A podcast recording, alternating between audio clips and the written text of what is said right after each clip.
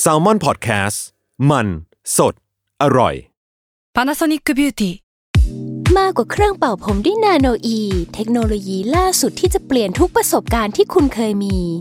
นาโนอีมอยส์เจอร์พลัสเพิ่มความชุ่มชื้นให้เส้นผมหลังใช้งานมากขึ้นถึง 18 เท่า พร้อมชะลอการเฟดของสีผมสำหรับคนชอบทำสีผม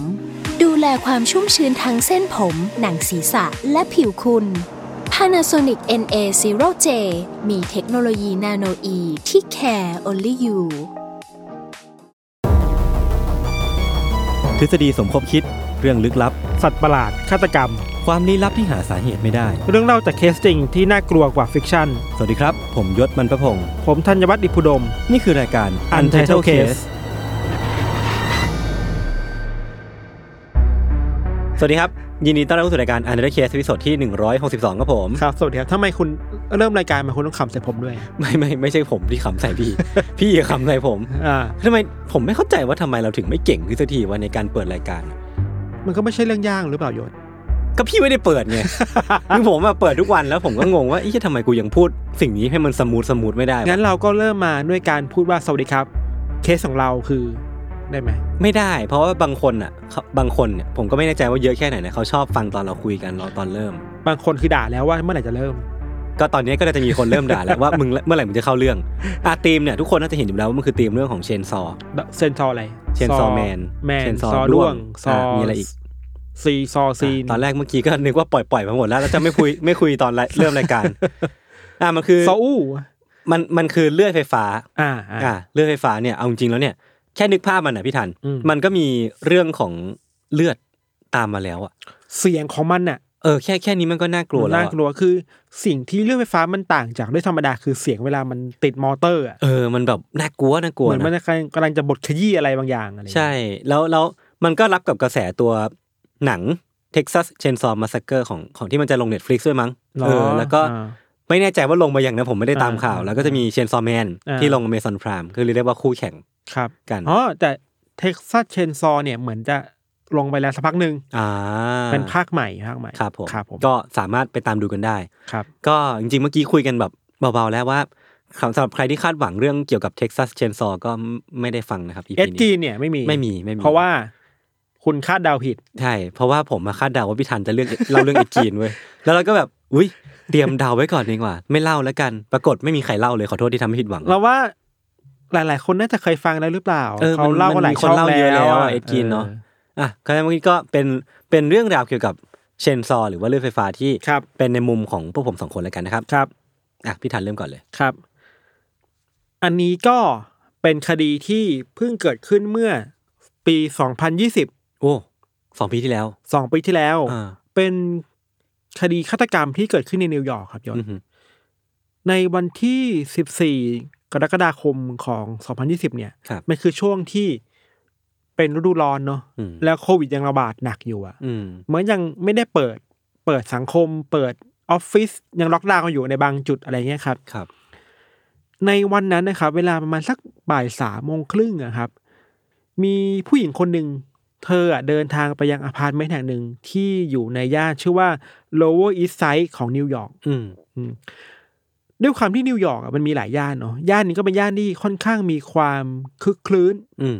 มีร้านค้ามีคาเฟ่มีผับบาร์อะไรอยู่เยอะอะครับอพาร์ตเมนต์แห่งเนี้ยก็ค่อนข้างจะหรูยศครับคือมีหลายชั้นมากๆ แล้วก็บางชั้นก็แบบปิดชั้นหนึ่งสำหรับคนหนึ่งคนไปเลยอะไรโอ้เงี้โหยก็แบบรวยมากเป็นเพนท์เฮาส์อย่างนี้เออหรือมีความเป็นเพนท์เฮาส์ครับ เธอคนนี้นะครับ ก็มาอพาร์ตเมนต์แห่งนี้ เพราะว่ามีคนโทรแจ้งว่าเมื่อคืนที่ผ่านมาเนี่ยอื มมันมีเสียงดังมาจากห้องของพี่ชายเธอครับเหมือนคนทะเลาะกันเสียงดังอืมอืมแล้วเมื่อคืนเนี่ย พอเธอรับรู้เรื่องเนี้ยเธอโทรหาพี่ชาย แต่ว่า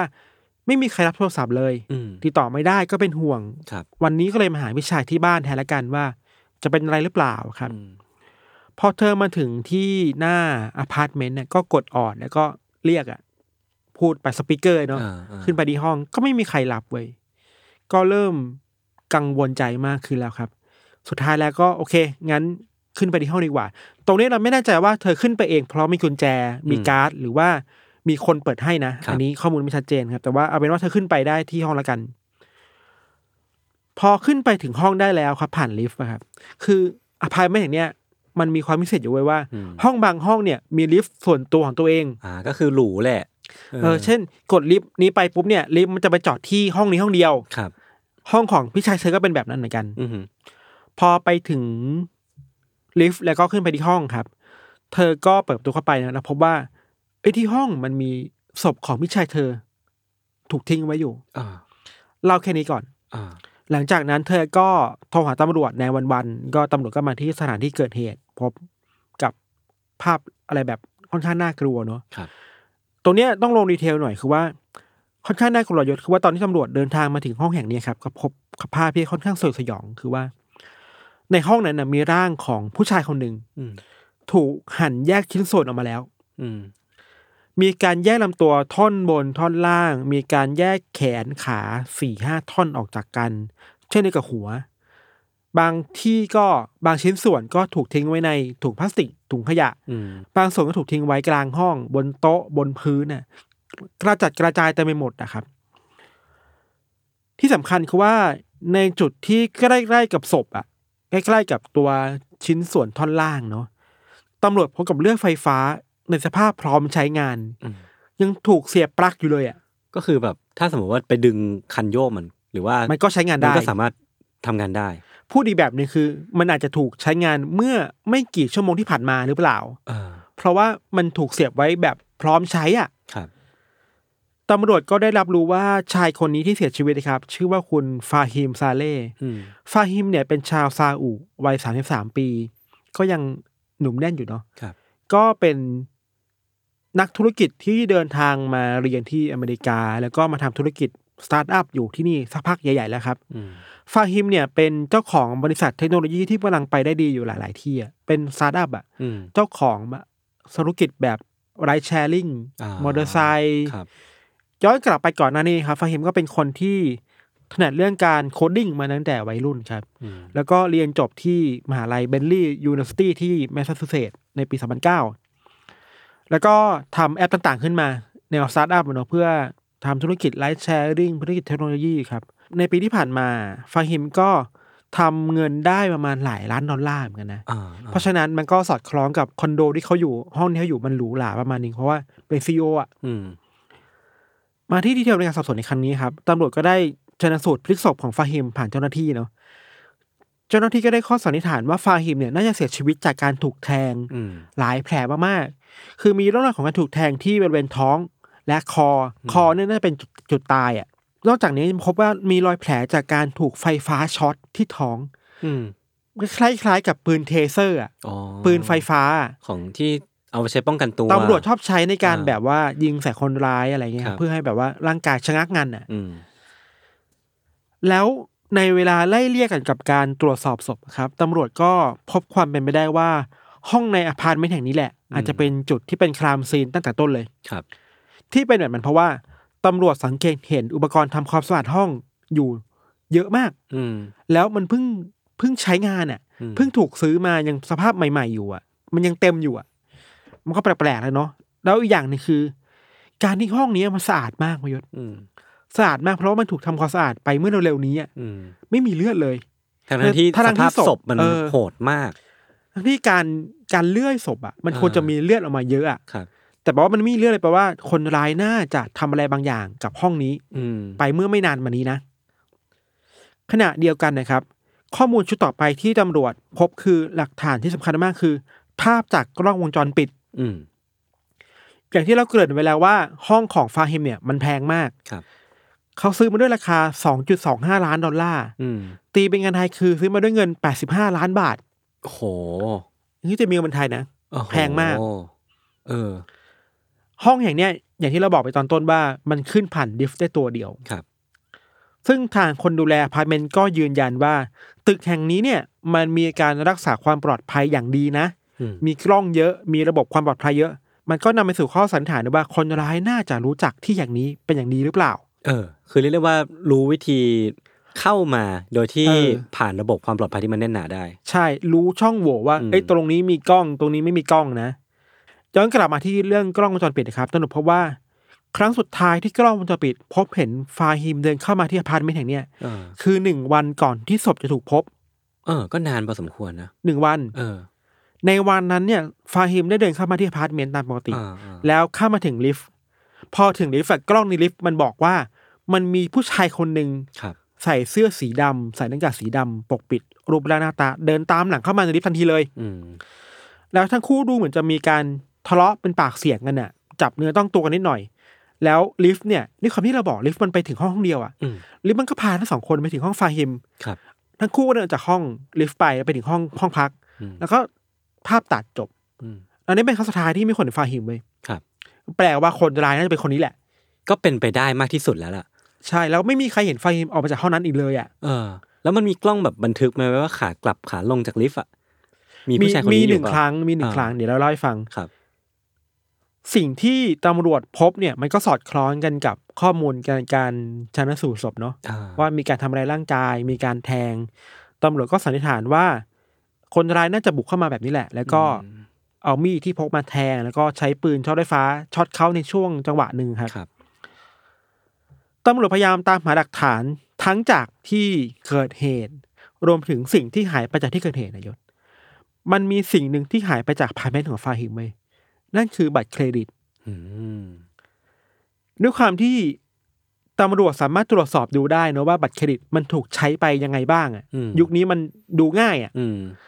แล้วบังเอิญว่าตำรวจพบว่าบัตรใบเนี่ย มันถูกใช้จ่ายไปหลายอย่างมากเว้ยครับ ในเวลาไล่เลี่ยกันกับการเกิดเหตุเนี่ย มีคนใช้บัตรใบเนี้ยที่หายไปอะ จ่ายค่าแท็กซี่ อืมแล้วค่าแท็กซี่เนี่ยมันคือค่าแท็กซี่ที่ส่งจากอพาร์ตเมนต์อืมไปยังร้านขายวัสดุก่อสร้างในแมนฮัตตัน อืมแล้ววัสดุก่อสร้างเนี่ยมีการซื้อเลื่อย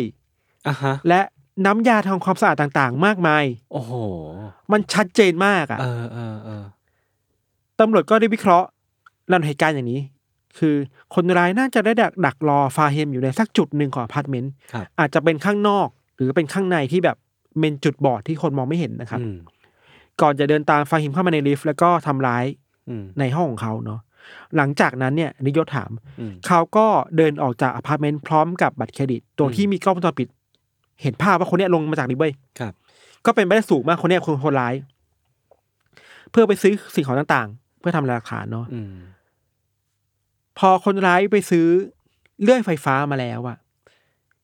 มันมีบางช่วงเหมือนกัน อันนี้ก็น่าสนใจมากคือแปลกดีตำรวจพบว่าบัตรเครดิตเนี้ยมันถูกไปซื้อบอลลูนเว้ยบอลลูน ลูกโป่ง อ่า และ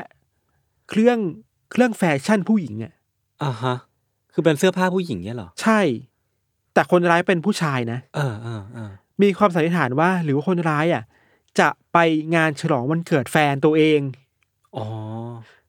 มีบอลลูนในงานอวยพรวันเกิด มีการอ่าซื้อของวันเกิดให้แก่ผู้หญิงอะอ่าฮะแปลว่าคนร้ายมันย่ามใจมากๆอะ เออฆ่าเพิ่งฆ่าคนไป วันนี้คือคุณไปเดินเล่นกับแฟนแล้วอะไปซื้อของให้แฟนแล้ววันเกิดแฟนอะ ถ้าเป็นไปตามที่ข้อสันนิษฐานนั้นนะแปลว่าคนร้ายนี่คือแบบชะล่าใจมากๆชะล่าใจมากๆหรือไม่ก็โง่มาก เออพูดได้สองแบบเนาะครับ หลังจากที่คนร้ายไปซื้อเลื่อยมาแล้วอืมแล้วก็กลับมาที่อพาร์ตเมนต์ที่ห้องแล้วก็มาผ่าร่างของฟาฮิมออกเป็นชิ้นๆเนี่ยครับ ในระหว่างที่กำลังผ่าอืมมันไม่น่ามีอะไรเกิดขึ้นเนาะแต่ว่ามีเหตุการณ์หนึ่งเมื่อที่ที่ตำรวจเอาไทม์ไลน์มาแปะกันน่ะอืมเขาสันนิษฐานอย่างนี้ว่า ในช่วงที่หลังจากคนร้าย แบ่งร่างของฟาฮิมเสร็จแล้ว และทำความสะอาดเสร็จแล้วประมาณหนึ่ง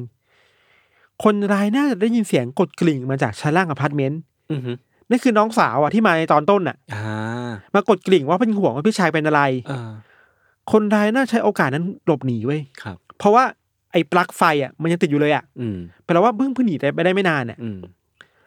คนร้ายน่าจะกังวลใจว่าน่าจะมีคนกำลังขึ้นมาครับ เขาก็เลยตัดสินใจหนีจากอพาร์ตเมนต์ผ่านประตูข้างหลังของตึก ครับ ผ่านบันไดหนีไฟข้างหลังของตึก อ่า ในขณะที่น้องสาวฟาฟาฮิมอะกำลังขึ้นลิฟต์มาเว้ย คือมันสวนทางกันอะอืม คนหนึ่งหนีคนหนึ่งเข้ามา แล้วมันอืมคลาดกันแค่ ไม่กี่นาทีอะเออน่าจะหลักนาทีหลักวิหลักนาทีด้วยซ้ำเอออย่างที่ว่าเผลอๆหลักวินาทีด้วยซ้ำไปอะครับนิดเดียวเท่านั้นนะครับตำรวจในนิวยอร์กเขาพยายามต่อจิ๊กซอว์ของข้อมูลต่างๆ เข้าด้วยกันทีละเล็กทีละน้อยเนาะอืมเพราะเขาก็สืบไปถึงกล้องวงจรปิดของร้านค้าในแมนฮัตตันอืมไอ้ร้านที่คนร้ายไปซื้อเลื่อย ซื้ออุปกรณ์ทำความสะอาดนี่แหละครับ ก็พบว่าอะมันคือคนเดียวกันกับในลิฟต์เว้ยอืมไม่ผิดแหละ รวมถึงอย่างที่เราบอกไปเจอข้อมูลแปลกๆว่าไอ้เนี่ย มันไป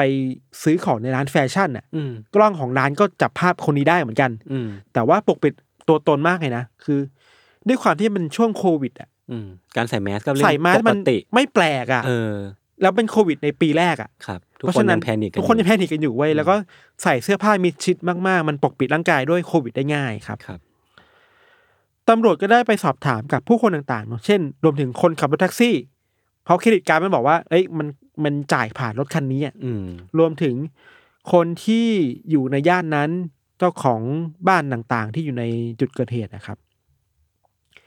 ตำรวจไปได้เบาะแสมาอย่างหนึ่งคือหลังจากที่ไปสัมภาษณ์ผู้คนมากมายอะมีหนึ่งเบาะแสคือมันจากที่ทำงานของฟาฮิมเว้ยครับ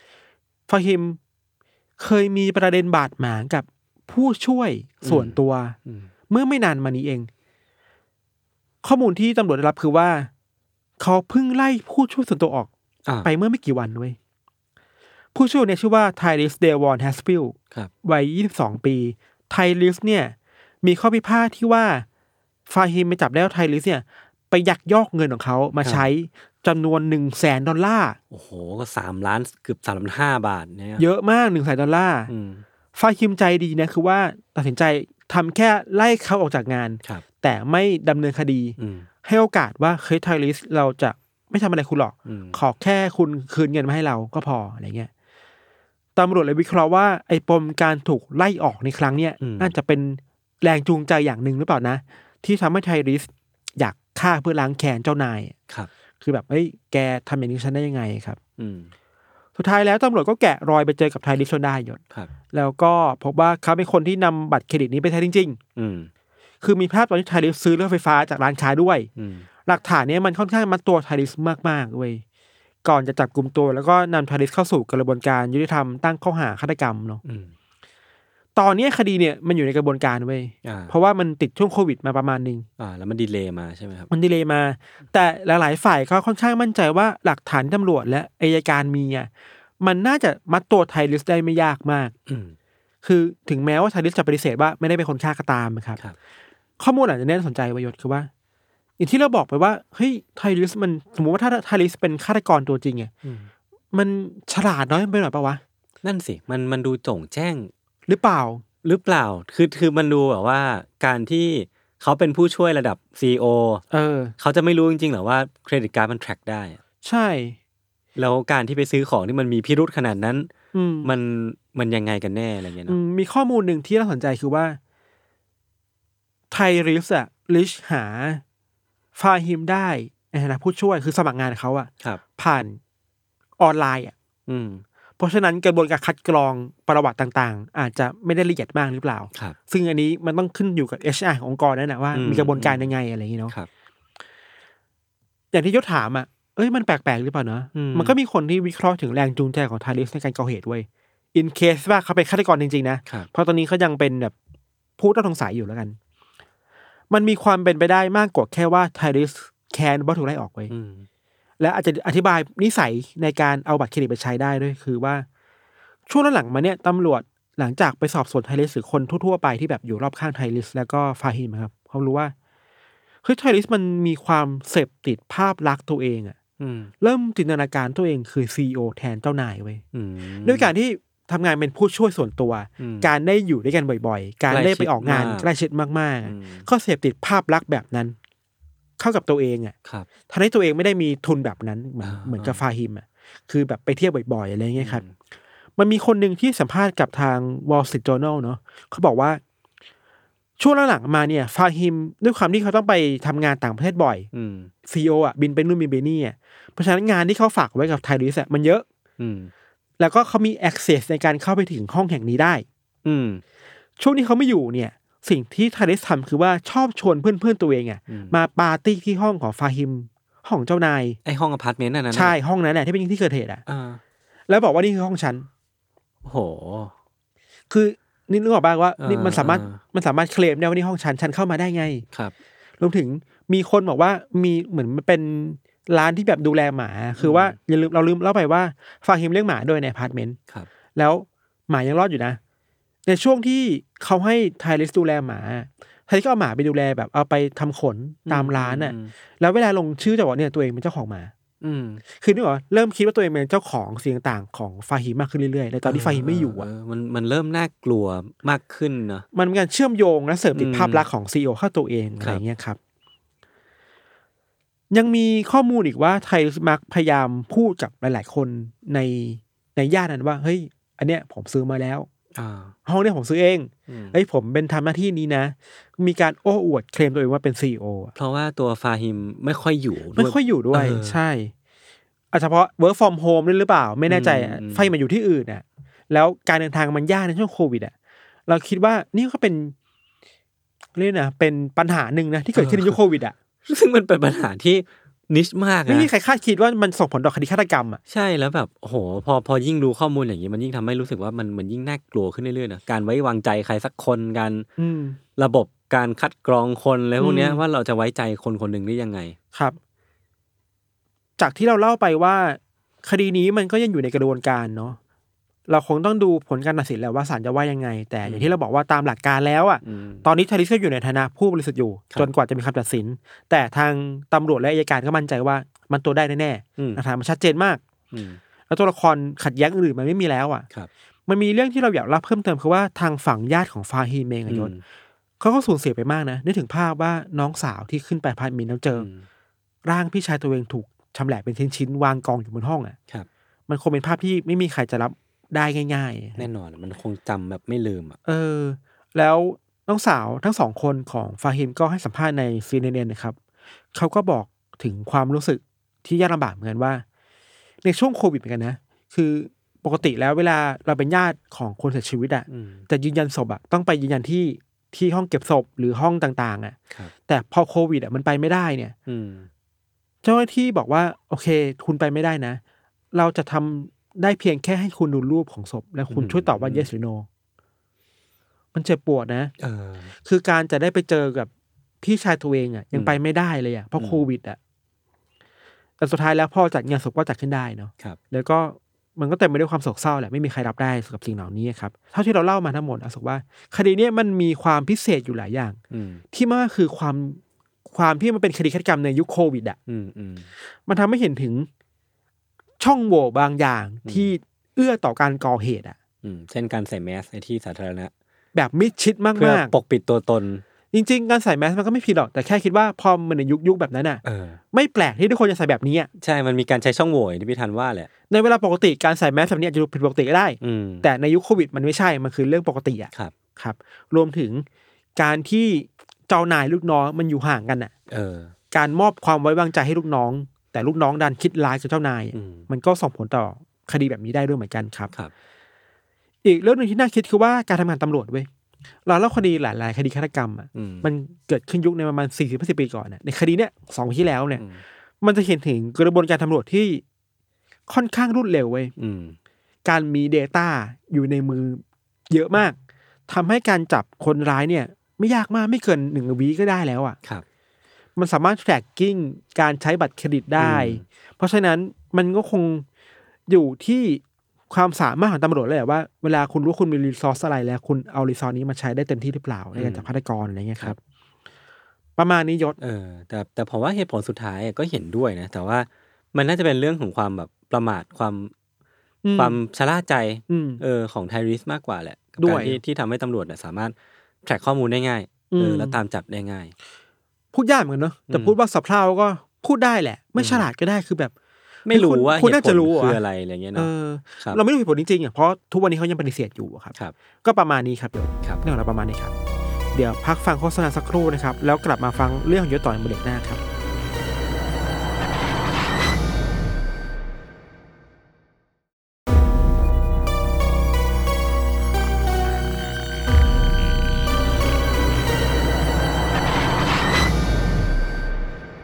โอเค ก็กลับมาอยู่ในเบรกที่ 2 ของรายการ Untitled Case episode ที่ 162 นะครับครับ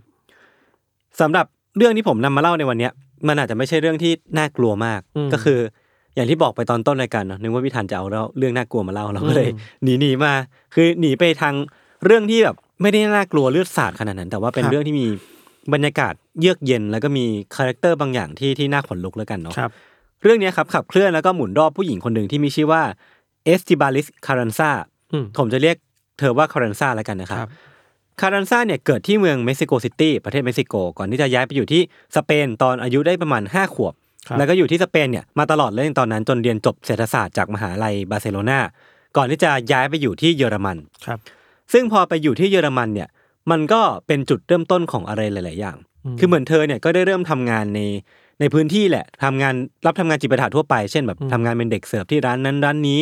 จนสุดท้ายเนี่ยเธอก็ได้ไปเป็นพนักงานเสิร์ฟที่ร้านไอติมแห่งหนึ่งครับ ที่ร้านไอติมแห่งเนี้ยเธอก็ได้เจอกับผู้ชายคนหนึ่งครับ ที่มีชื่อว่าโฮลเกอร์ โฮสครับโฮสเนี่ยเป็นเซลล์ขายตู้เย็นที่แก่กว่าเธอ14ปีอืมเออคือแบบแก่กันมี gap กันที่ค่อนข้างนานเหมือนกันเนาะอายุอืมที่ห่างกันค่อนข้างเยอะ แต่ว่าอายุเนี่ยมันก็ไม่ใช่อุปสรรคพี่ธัน คือทั้งสองเนี่ยพบกันแล้วก็ตกหลุมรักกันภายในเวลาไม่นาน แล้วก็นำไปสู่การออกเดท เวลาผ่านไปไม่กี่อาทิตย์เนี่ย ทั้งสองคนก็แต่งงานกันหลังจากหลังจากที่รู้จักกันไม่นานเนี่ย คือมันช่างปรับปรับแล้วก็รวดเร็วเหลือเกิน หลังจากนั้นเนี่ยทั้งคู่ก็พากันย้ายไปอยู่ที่ออสเตรีย ที่ซึ่งทั้งสองคนได้ร่วมกันหุ้นกันเปิด ร้านไอติมเล็ก ๆ แห่งหนึ่งนะครับ ซึ่งชื่อเนี่ยมันเป็นภาษาเยอรมันอ่านว่าเชลเคอร์ ไม่แน่ใจว่าอ่านถูกหรือเปล่าแต่ว่ามันแปลว่าของหวานนะครับ ครับ มันก็เหมือนจะเป็นชีวิตที่ดีไปนะ คือเราลองอืมจินตนาการตามเนาะอืมเจอคนที่เรารักออกเดทกันแต่งงานกัน แล้วก็ย้ายมาย้ายประเทศกันมาเปิดธุรกิจเล็ก ๆ ด้วยกัน เป็นธุรกิจของหวานด้วยอะพี่ทัน คือเรานึกภาพว่ามันน่าจะเป็นชีวิตที่น่ารักดีเนาะแล้วก็รู้สึกว่าน่าจะอบอุ่น แต่อย่างที่ทุกคนเนี่ยน่าจะพอเดาๆได้แหละว่าพอมันอยู่ในรายการ UC เนี่ยอืมันน่าจะไม่ใช่ชีวิตที่ดีสักเท่าไหร่อืมเพราะว่าสิ่งที่มันซ่อนอยู่เบื้องหลังความหวานเยิ้มเนี่ยมันคือรอยร้าวในความสัมพันธ์ของคู่รักคู่นี้ คือจากปากคำของคารันซ่าเนี่ยบอกว่าตลอดระยะเวลาที่เธอกับโฮสเนี่ยคบกันมาเนี่ยโฮสเนี่ยมีพฤติกรรมที่ชอบใช้อำนาจ สั่งการให้เธออยู่ใต้อานัตเสมออคือเรียกได้ว่าไม่ว่าเขาต้องการอะไร เขาจะสั่งให้คารันซ่าทำหรือว่าถ้าเขาไม่ชอบให้คารันซ่าทำอะไร เขาก็จะบอกแบบมีสิทธิ์เต็มที่ในการบังคับให้คารันซ่าทำสิ่งนั้นน่ะเออเหมือนว่าเป็นเป็นเป็นพวกเผด็จการที่บังคับคาเรนซ่าทุกอย่างในครอบครัว แล้วก็ยังเก็บเงินทุกบาททุกสตางค์ที่เธอเนี่ยทำงานมาทั้งชีวิตเนี่ยอืมไว้เป็นของตัวเองด้วยอืมไม่ให้เธอสามารถแบบลืมตาอ้าปากได้ หรือว่าสามารถใช้เงินก้อนเนี้ยไปกับอะไรที่เธอต้องการได้ อันนี้คือเรื่องหนึ่งที่เธอรู้สึกว่ามันอึดอัดใจ แต่มันมากไปกว่านั้นไม่ทันคือโฮสเนี่ยมีพฤติกรรมที่ทำร้ายคารันซ่าด้วย ทั้งทางร่างกายคือแบบมีการทุบตี มีการต่อยเตะคารันซ่าจนบาดเจ็บอยู่บ่อยครั้งครับแล้วก็ทางวาจาด้วย คือโฮสเนี่ยมักจะวิพากษ์วิจารณ์รูปลักษณ์ของคารันซ่าเนี่ยว่าเธอเนี่ยไม่สวยอืมแล้วก็ไม่มีเสน่ห์เอาซะเลยสำหรับเขาอะคือเหมือนว่านั่นแหละเหมือนเหมือนเป็นการพูดเพื่อไม่ให้คารันซ่าเนี่ยรู้สึกว่าตัวเองดีอะ ดีพอกับสำหรับใคร แล้วทำให้โฮสเนี่ยใช้ข้ออ้างเนี้ยพี่ธันในการบอกว่าคารันซ่าไม่สวยเนี่ยในการหยุดที่หยุดที่จะมีเซ็กส์กับคารันซ่าอืมซึ่งไอการที่หยุดที่จะมีเซ็กส์เนี่ย มันเป็นฟังเส้นสุดท้ายของคารันซ่าที่มันขาดสะบั้นลงเว้ยเพราะว่าความฝันสูงสุดของคารันซ่าเนี่ยคือการได้แต่งงานอืมคือการได้มีครอบครัว หรือพูดที่ชัดเจนขึ้นคือการที่ได้เป็นแม่คนนะไม่ทัน เพราะฉะนั้นการที่สิ่งเนี้ยมันเกิดขึ้นหรือว่าการความแตกหักนี้มันเกิดขึ้นเนี่ย มันแปลว่าคารันซ่าเนี่ย ไม่สามารถทำฝันของเธอให้เป็นจริงได้แล้วอะพูดได้ถูกคือ เป็นไปไม่ได้ที่ความฝันของเธอจะจะเป็นจริงกับผู้ชายคนนี้อืมงั้นสิ่งที่เธอทำต่อไปเนี่ยคือคารันซ่าเนี่ยก็เลยขอหย่ากับโฮสแต่ไม่ว่าเธอจะพยายามเท่าไหร่เนี่ยโฮสก็ไม่ยอมย้ายออกไปจากอพาร์ตเมนต์ที่ทั้งคู่อยู่ด้วยกันแบบสักทีอะคือไม่ว่าจะแบบตะล่อมหรือว่าพยายามบังคับอะโฮสก็ไม่ยอมออกไป จนแบบสุดท้ายเนี่ยคารันซ่าก็ตัดสินใจว่าถ้าโฮสไม่ย้ายออก เธอจะหาวิธีที่ทำให้เขาหายไปเอง เรื่องเนี่ยมันดำเนินมาถึงวันที่ 27 เมษายนปี 2008 ครับ ณ ตอนนั้นนะครับ ในขณะที่โฮสเนี่ยกำลังเล่นคอมพิวเตอร์อยู่ที่อพาร์ตเมนต์นี่แหละ คารันซ่าเนี่ยก็เดินไปที่ด้านหลังของเขา คือมันไม่ใช่การเดินแบบย่องๆมันเป็นการเดินแบบปกติทั่วไปเลยอืมพอเดินไปถึงข้างหลังของโฮสเนี่ย เธอก็หยิบปืนพกจุดสองสองของเธอออกมาอืมแล้วก็เล็งไปที่หลังหัวของอดีตสามีเนี่ยอืมถึงสามนัด เลือดเนี่ย มันก็กระจัดกระจายไปทั่วคอมพิวเตอร์แล้วก็ห้องอืมซึ่งมันไม่ใช่แค่เลือดนึกออกปะพอมันยิงที่หัว มันจะมีทั้งเศษสมองมีสิ่งนั้นสิ่งนี้จนกระจายไปหมด มันก็เป็นวาระสุดท้ายของชีวิตของโฮสที่ไม่ค่อยอภิรมย์สักเท่าไหร่อืมคือสิ่งที่มันนำมาสู่เหตุการณ์เนี้ยมันน่าจะเป็นเรื่องของความสัมพันธ์ที่มันแบบไปไม่ได้แล้วจริง ๆ ความอึดอัดใจสิ่งที่คารันซ่าเนี่ยโดนมาทั้งหมดอืมแล้วก็เป็นเรื่องของหนี้สินด้วยที่ทั้งสองคนเนี่ยมีหนี้สินร่วมกัน ทำให้คารันซ่าเนี่ยตัดสินใจที่จะทำเช่นนี้ อืมและแน่นอนว่าที่ผมปูมาคือว่ามันไม่ใช่การตัดสินใจที่ง่ายเว้ย คือมันมันมันน่าจะเป็นสิ่งที่คารันซ่าเนี่ย รวบรวมความกล้า รวบรวมกำลังใจในการทำสิ่งนี้ออกมา แล้วมันน่าจะทำให้เธอเนี่ย รู้สึกว่าสิ่งเนี้ยมันหนักหนา ไม่น้อยสำหรับคนคนหนึ่งที่จะต้องเจอกับเหตุการณ์แบบนี้ แต่สิ่งที่คารันซ่าทำหลังจากนั้นไม่ทัน คือการปล่อยศพทิ้งไว้อย่างนั้นอะอืมที่หน้าคอมพิวเตอร์ให้นอนฟุบอย่างเงี้ย เป็นเวลาหลายต่อหลายวันอืมระหว่างนั้นน่ะ เธอก็ออกเธอก็ไปออกเดทกับผู้ชายคนใหม่ ที่มีชื่อว่าแมนเฟรดฮินเทอร์เบอร์เกอร์ครับฮินเทอร์เบอร์เกอร์เนี่ยเป็นเซลล์ขายเครื่องทำไอติมที่อายุแก่กว่าเธอเช่นกัน คล้ายๆ กับตัวโฮสต์เลย แต่ว่าเพียงแต่ว่าเป็นคนละคนกันเท่านั้นเอง เป็นเวลาหลายวันพี่ธันที่เธอทิ้งศพเอาไว้อย่างนั้นน่ะแล้วก็ไปออกเดทก่อนที่จะกลับมาเริ่มลงมือจัดการกับศพของโฮสต์สักทีหนึ่ง สิ่งที่เธอทำในการจัดการศพอะสิ่งแรกที่ทำคือการจุดไฟเผาก่อน คือเธอเนี่ยจุดไฟเผาในอพาร์ตเมนต์เว้ยแต่ว่ามันเป็นอพาร์ตเมนต์ที่ก็ก็มีสมัยใหม่ประมาณหนึ่งอะมันแน่นอนว่ามีตัวเครื่องเครื่องจับควันไฟใช่ใช่ใช่ฉะนั้นเนี่ยเธอจะไม่สามารถทำให้ไฟมันลุกได้มากอะครับจนสุดท้ายเธอก็ต้องล้มเลิกไปเพราะว่ามันน่าจะมีข้อจำกัดหลายอย่างในอพาร์ตเมนต์ที่เธออยู่อืมไฟเนี่ยมันไม่แรงพอที่จะทำให้ศพของโฮสเนี่ยเป็นเท่าได้ เธอก็เลยต้องเดินทางไปที่ร้านขายอุปกรณ์ และก็ซื้อเอาเลื่อยไฟฟ้ามาอันหนึ่ง เธอเนี่ยบอกกับคนขายที่ตอนนั้นคนขายก็ไม่รู้นะ ผู้หญิงคนเนี้ยจะซื้อเลื่อยไปทำอะไร คือเธอบอกกับคนขายว่าเอ้ยเธอจะซื้อไปใช้เอง แต่เธอต้องการรู้วิธีใช้นะเพราะว่าเธอเนี่ยใช้ไม่เป็นอืมคนขายเนี่ยก็ตอบกับคารันซ่าไปว่า เอ้ย ถ้าจะไปใช้เองอะ ก็ระวังระวังหน่อยนะ เพราะว่าใช้ไม่ดีเนี่ยเดี๋ยวเลือดมันจะไหลนองเอานะคือคนขายอะไม่รู้เลยว่าคำเตือนของเขาเนี่ย มันจะเกิดขึ้นจริง ๆ อะ เพียงแต่ว่าเลือดที่จะเกิดขึ้นอะมันไม่ใช่เลือดของคารันซ่าแต่เป็นเลือดของโฮส อดีตสามีของคารันซ่านั่นเองครับเพราะว่าเธอเนี่ยเอาเลือดไฟฟ้าเนี่ยไปหั่นศพอืมของคารันซ่าเพื่อที่จะทำลายหลักฐานทิ้งซะอืมหลังจากนั้นนะครับ เธอก็เอาเลือดไฟฟ้าเนี่ย ตัดแบ่งศพของโฮสเนี่ยเป็นชิ้นๆก่อนที่จะนำศพเหล่าเนี้ยไปใส่ในถุงพลาสติก แล้วก็นำชิ้นส่วนทั้งหมดที่ถุงในในถุงพลาสติกเนี่ยแยกไปใส่ในถ้วยไอติมอะพี่ทันอ่าเพราะว่าเธอเปิดร้านไอติมอยู่อ่าคือเรานึกภาพว่ามันเป็นถ้วยไอติมยักษ์อะที่แบบเป็นถ้วยใหญ่ๆหน่อยอะอืมแล้วเปิดฝามา ทุกอันมันจะมีชิ้นส่วนศพของโฮสเนี่ยอยู่ในนั้นอะอืมเออ คือเธอก็ค่อยๆบรรจงเอาใส่ถ้วยไอติม แล้วก็นำถ้วยไอติมเหล่าเนี้ยไปใส่ในตู้แช่ แล้วก็เทคอนกรีตทับลงไปอีกทีหนึ่งแล้วก็นำตู้แช่ที่บรรจุศพของโฮสต์อะเอาไปไว้ที่เพดานร้านไอติมของเธอ ร้านไอติมเนี้ยก็ยังเปิดปกเอติอนะถามว่าปกติก็มีคนเข้ามาปกติมีคนเข้ามาปกติ แต่ข้างบนยังมีชิ้นส่วนมนุษย์อยู่ถูกต้อง แล้วตอนที่เธอเอาตู้แช่เนี้ย ไปข้างบนอะสงสัยไหมว่าทำไมเธอเป็นผู้หญิงคนเดียว สามารถขนไม่ได้อืมคือเธอเนี่ย ใช้แรงของอาสาสมัครที่อยู่แถวนั้นน่ะให้มาช่วยยกตู้แช่ไป ซึ่งพวกเขาไม่รู้ว่ามันคือพอะวกไรเขาไม่รู้ว่าข้างในนั้นอะเออมันคือศพของคนอะอ่าเออเพราะฉะนั้นมันมันเป็นอะไรที่ที่พอผมนึกภาพเองแล้วมันค่อนข้างน่าสยองเหมือนกันอืมอืมเออ แล้วก็นั่นแหละ คนก็ยังแวะเวียนไปที่ร้านไอติม เพื่อนบ้านก็ยังคงมาถามคารันซ่าอยู่เสมอว่าโฮสต์ไปไหน เธอก็ใช้ข้ออ้างที่บอกว่าโฮสต์เนี่ยออกเดินทางไปอินเดียครับ ทำให้คนก็ไม่สงสัยว่าเขาหายไปไหนเลย แล้วก็เป็นเรื่องที่เงียบลงไป อย่างที่บอกครับคือคารันซ่าเนี่ยเป็นคนที่มีเป้าหมายที่ชัดเจนมากว่าอยากที่จะมีครอบครัวทำให้เธอแล้วก็แฟนใหม่อย่างฮินเทอร์เบอร์เกอร์เนี่ย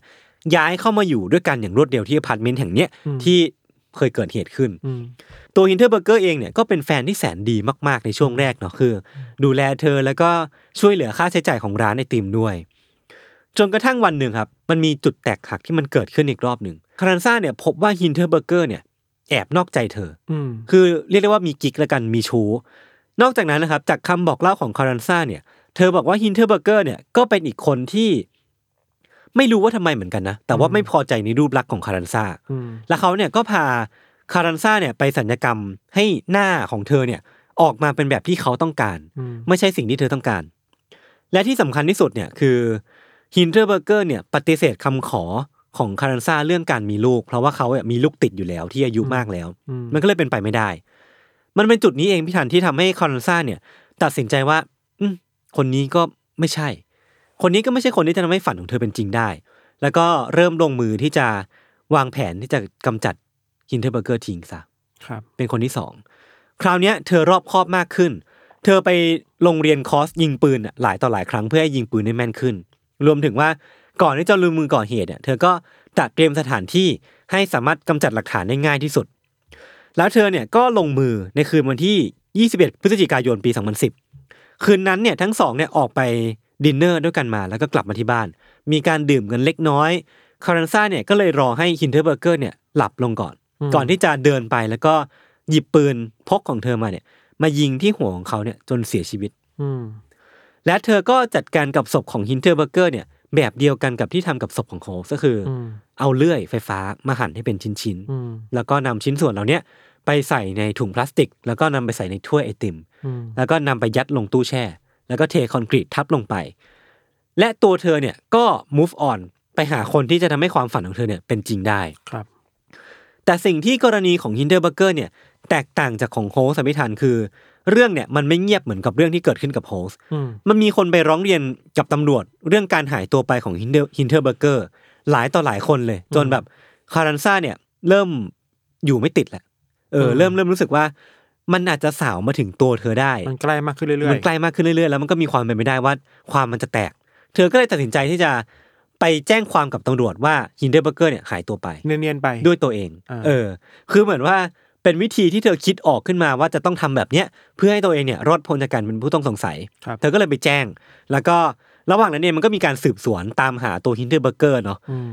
ซึ่งก็เป็นระหว่างนั้นเองพี่ธันในในช่วงเดือนธันวาคมอะที่คารันซ่าเนี่ยก็ได้เจอกับผู้ชายคนใหม่ ที่มีชื่อว่าโรแลนด์อืมแล้วก็เหมือนว่าเธอเนี่ยจะมีชีวิตรักที่ค่อนข้างโรแมนติก ต่อเนื่องเป็นเวลาหลายเดือนกับผู้ชายคนนี้อืม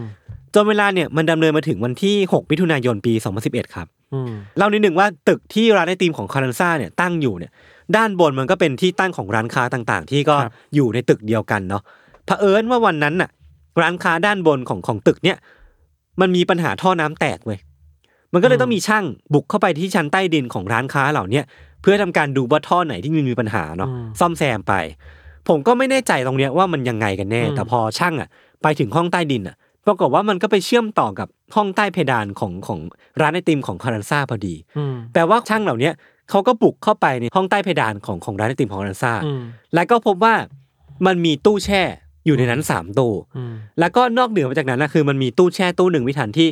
มันมีขาคนอะอ่าเกยออกมา ชัดชัดเจนมากอ่าๆว่า มันมี something fishy here หรือว่ามันอ่ามัมันมีพิรุธมากอ่าๆเกิดขึ้นที่เนี่ย แล้วหลังจากที่ทำการสำรวจเนี่ยก็พบว่ามันมีทั้งเศษชิ้นส่วนมนุษย์ มีทั้งมีทั้งมีทั้งปืนอืมมีทั้งสิ่งต่างๆนานาที่ทำให้รู้สึกว่าที่เนี่ยมันน่าจะมีอะไรบางอย่างที่ไม่ชอบมาพากลเช้าวันต่อมาพี่ธัน มันก็มีเพื่อนบ้านมาเล่าให้คารันซ่าฟังถึงเรื่องที่มันเกิดขึ้นเว้ยว่าเฮ้ยมันมีการค้นพบศพบนชั้นเพดานของอืมของร้านไอติมคุณนะ แล้วมันเป็นศพของฮินเดอร์เบอร์เกอร์ที่หายตัวไปด้วย คุณรู้สึกยังไงบ้าง คุณแบบรู้รู้ เรื่องที่มันเกิดขึ้นมากน้อยแค่ไหนอะไรเงี้ย คือเหมือนเป็นการเมาส์มอยกับประตามภาษาชาวบ้านอะอืมไม่ได้มีการกล่าวหาว่าคารันซ่าเนี่ยเป็นเป็นคนที่มีส่วนเกี่ยวข้องนะอืมแต่ว่าตัวเธอเนี่ยคือกลัวหัวหดไปแล้วอะอืมกลัวว่าจะถูกจับกลัวว่าตำรวจเนี่ยจะรู้ว่าเธอเป็นคนทำสิ่งนี้ครับก็เลยรีบจองตั๋วไปปารีสหรือว่าทำไงก็ได้ให้หนีออกไปจากที่นี่ได้ สุดท้ายเนี่ยเธอก็เลยหาทางหนีไปยังอิตาลีได้ ก่อนที่จะทนกับความกดดันไว้ไม่ไหว แล้วก็อืมเข้ามอบตัวกับตำรวจในที่สุด สุดท้ายเนี่ยคารันซ่าเนี่ยก็ถูกควบคุมตัวพี่ธัน ข้อหาในการเป็นผู้ต้องสงสัยคดีฆาตกรรมสองคดีก็คือศพสองศพที่อยู่ในห้องใต้เพดานของร้านไอติมของเธอเนาะแต่ไม่รู้ว่ามันเป็นเพราะโชคชะตาหรือว่าอะไรที่มันกลั่นแกล้งอะ เพราะว่าเป็นโมเมนต์ที่เธอถูกควบคุมตัวพี่ธัน ที่เธอรู้ตัวว่าตั้งท้องอะ อืม แล้วก็กำลังจะได้เป็นแม่คนอะอ่าฮะเออทั้งนั้นที่ก่อนหน้าเนี้ยความสัมพันธ์ต่างๆมันก่อนหน้านี้มันมันมันจบลงเพราะว่าเธอไม่สามารถเป็นแม่คนได้อืม แต่ในโมเมนต์ที่เธอถูกจับ และเธอถูกควบคุมตัวอยู่อะเธอได้ได้ดันเป็นแม่คนซะอย่างนั้นอะอืมเออมันมันก็เป็นความแบบว่า ไม่รู้เหมือนกันว่าโชคชะตามันเล่นตลกหรืออะไร สุดท้ายเนี่ย ลูกของคอรันซ่าเนี่ยก็ถูกคลอดออกมาในเดือนมกราคมปี2012ครับ และทันทีที่คลอดออกมาเนี่ย ลูกของเธอก็ถูกส่งไปอยู่กับสามีที่ชื่อว่าโรแลนด์เนี่ยแหละอืมคือพอคลอดลูกออกมาทั้งสองคนก็แต่งงานกัน แล้วก็กลายเป็นสามีภรรยาอย่างชอบธรรมก็เหมือนพอคลอดออกมาก็ไม่ได้เป็นก็เป็นแม่คน มั้ง แต่ว่าอืมเพียงแค่ไม่ได้ดูแลลูกของตัวเองเท่านั้นเองเพราะอยู่คนละที่แล้ว ใช่ใช่ใช่ก็เขาไม่รู้เหมือนกันว่าสำหรับคารันซ่าเองอะ มันถือว่าเป็นความฝันที่สำเร็จหรือเปล่าเนาะอืม แต่ว่ามันผ่านเรื่องราวที่น่ากลัวมาด้วยไงใช่ใช่ระหว่างใช่ทางมันไม่ได้แบบสวยหรูแบบที่เคยคิดไว้ เออเออเออหลังจากนั้นเนี่ยคารันซ่าก็รับสารภาพผิดครับ แล้วก็ถูกตัดสินให้จองจำถูกจองจำตลอดชีวิตในสถานบำบัดจิต เพราะว่าเธอเนี่ย ระหว่างที่มีการไต่สวน หรือว่ามีการพูดคุยกับเธอเนี่ยอืมก็พบว่ามันมีมีจิตแพทย์หลายคนที่วินิจฉัยว่าคารันซ่าเนี่ยมีอาการผิดปกติทางจิตเวชหลายอย่างที่ค่อนข้างน่ากลัวและอันตราย เพราะว่าเรื่องนี้น่าจะเกี่ยวข้องกับการก่อเหตุด้วย ใช่ น่าจะมีส่วนเกี่ยวข้องมากๆ แล้วก็เขาบอกว่าสาเหตุที่ต้องควบคุมตัวเธอไว้ในอืมในสถานบำบัดเนี่ย เพราะว่าอืมมันเหมือนมีความเป็นไปได้ว่าเธอเนี่ยจะก่อเหตุอีกครั้งหนึ่ง ถ้าอยู่คือในคุกใช่ไหมถ้าอยู่ในคุกอืมใช่ เพราะว่าเหมือนว่าทุกครั้งที่เธออยาก move on ไปสู่การเริ่มต้นครั้งใหม่อะอืมมันเป็นไปไม่ได้ที่เธอจะ move on ไปเฉยๆอะเธอจะต้องหาทางตัดจบกับความสัมพันธ์เดิม ในแบบที่เธอทำเป็นก่อนก็คือการอืมฆ่าฆ่าทิ้ง เออ มันมันมันเหมือนเป็นอะไรแบบนี้ที่ทำให้เหล่าหมอหมออะไม่เชื่อใจว่าคารันซ่าเนี่ยจะไม่ก่อเหตุอีกครั้งหนึ่งถ้าไม่ได้รับการรักษาอย่างใช่จริงจังใช่ใช่เนาะแล้วก็ดูเหมือนว่าคารันซ่าเนี่ยจะไม่ได้ออกไปเจออิสรภาพไปอีกยาวๆเพราะว่าล่าสุด ในปี 2017 เนี่ย เธอก็ถูกย้ายไปอยู่ที่สถานบำบัดจิตที่เข้มงวดขึ้น เพราะว่าเธอเนี่ยไปเหมือนไปไปขู่ฆ่านักโทษหญิงที่อยู่รอบๆตัวเธออืมแล้วก็เหมือนว่าเอออาการของเธอมันยังไม่ดีขึ้น แล้วก็อืมน่าจะต้องรักษากันไปอีกยาวๆครับผม